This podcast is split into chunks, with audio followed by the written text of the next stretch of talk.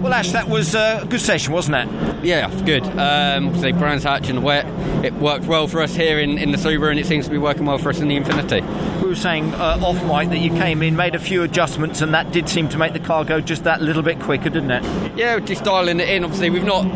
Well, we've not especially done much wet running in the car. Obviously, it's a new car this year, so... Getting finding our feet with it round here, it's uh, one of the worst tracks for it to rain at. Uh, it get, becomes very greasy, so you can really dial the car in here in my eyes. So yeah, that's what we were doing. We always look at these free practice sessions. It's funny because it was merged. You got one and two in there, so obviously you are setting the car up to some extent for qualifying. But what do we read into that when you look at maybe where the likes of Colin are after that session?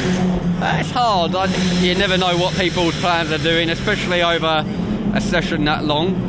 Um, we know what well, we knew where we were with things. Obviously, we, we know we got a bit of time to come when we put a tyre on. So yeah, we'll wait and see. Well, we spoke uh, as a final question about uh, two or three weeks ago about how important today is, the qualifying session, maybe even more important than tomorrow. Is that still the case? Yeah, one hundred percent. Um, the attitude to the whole weekend obviously has been about make sure we know what we're doing in, in F P one, and then rolling that. Some rolling a better package into qualifying. Yeah, you're excited. Yeah, you I don't am. look excited. I want you to be more oh, excited. No, I'm, I'm just taking every step as it comes. Yeah. You look like a boxer in town. Around, around your neck as well.